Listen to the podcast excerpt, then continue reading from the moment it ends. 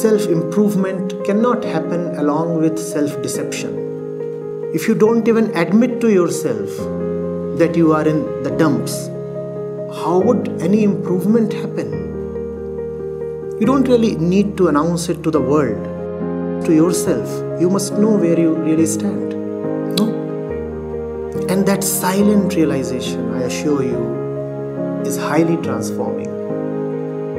You don't even have to then try for transformation.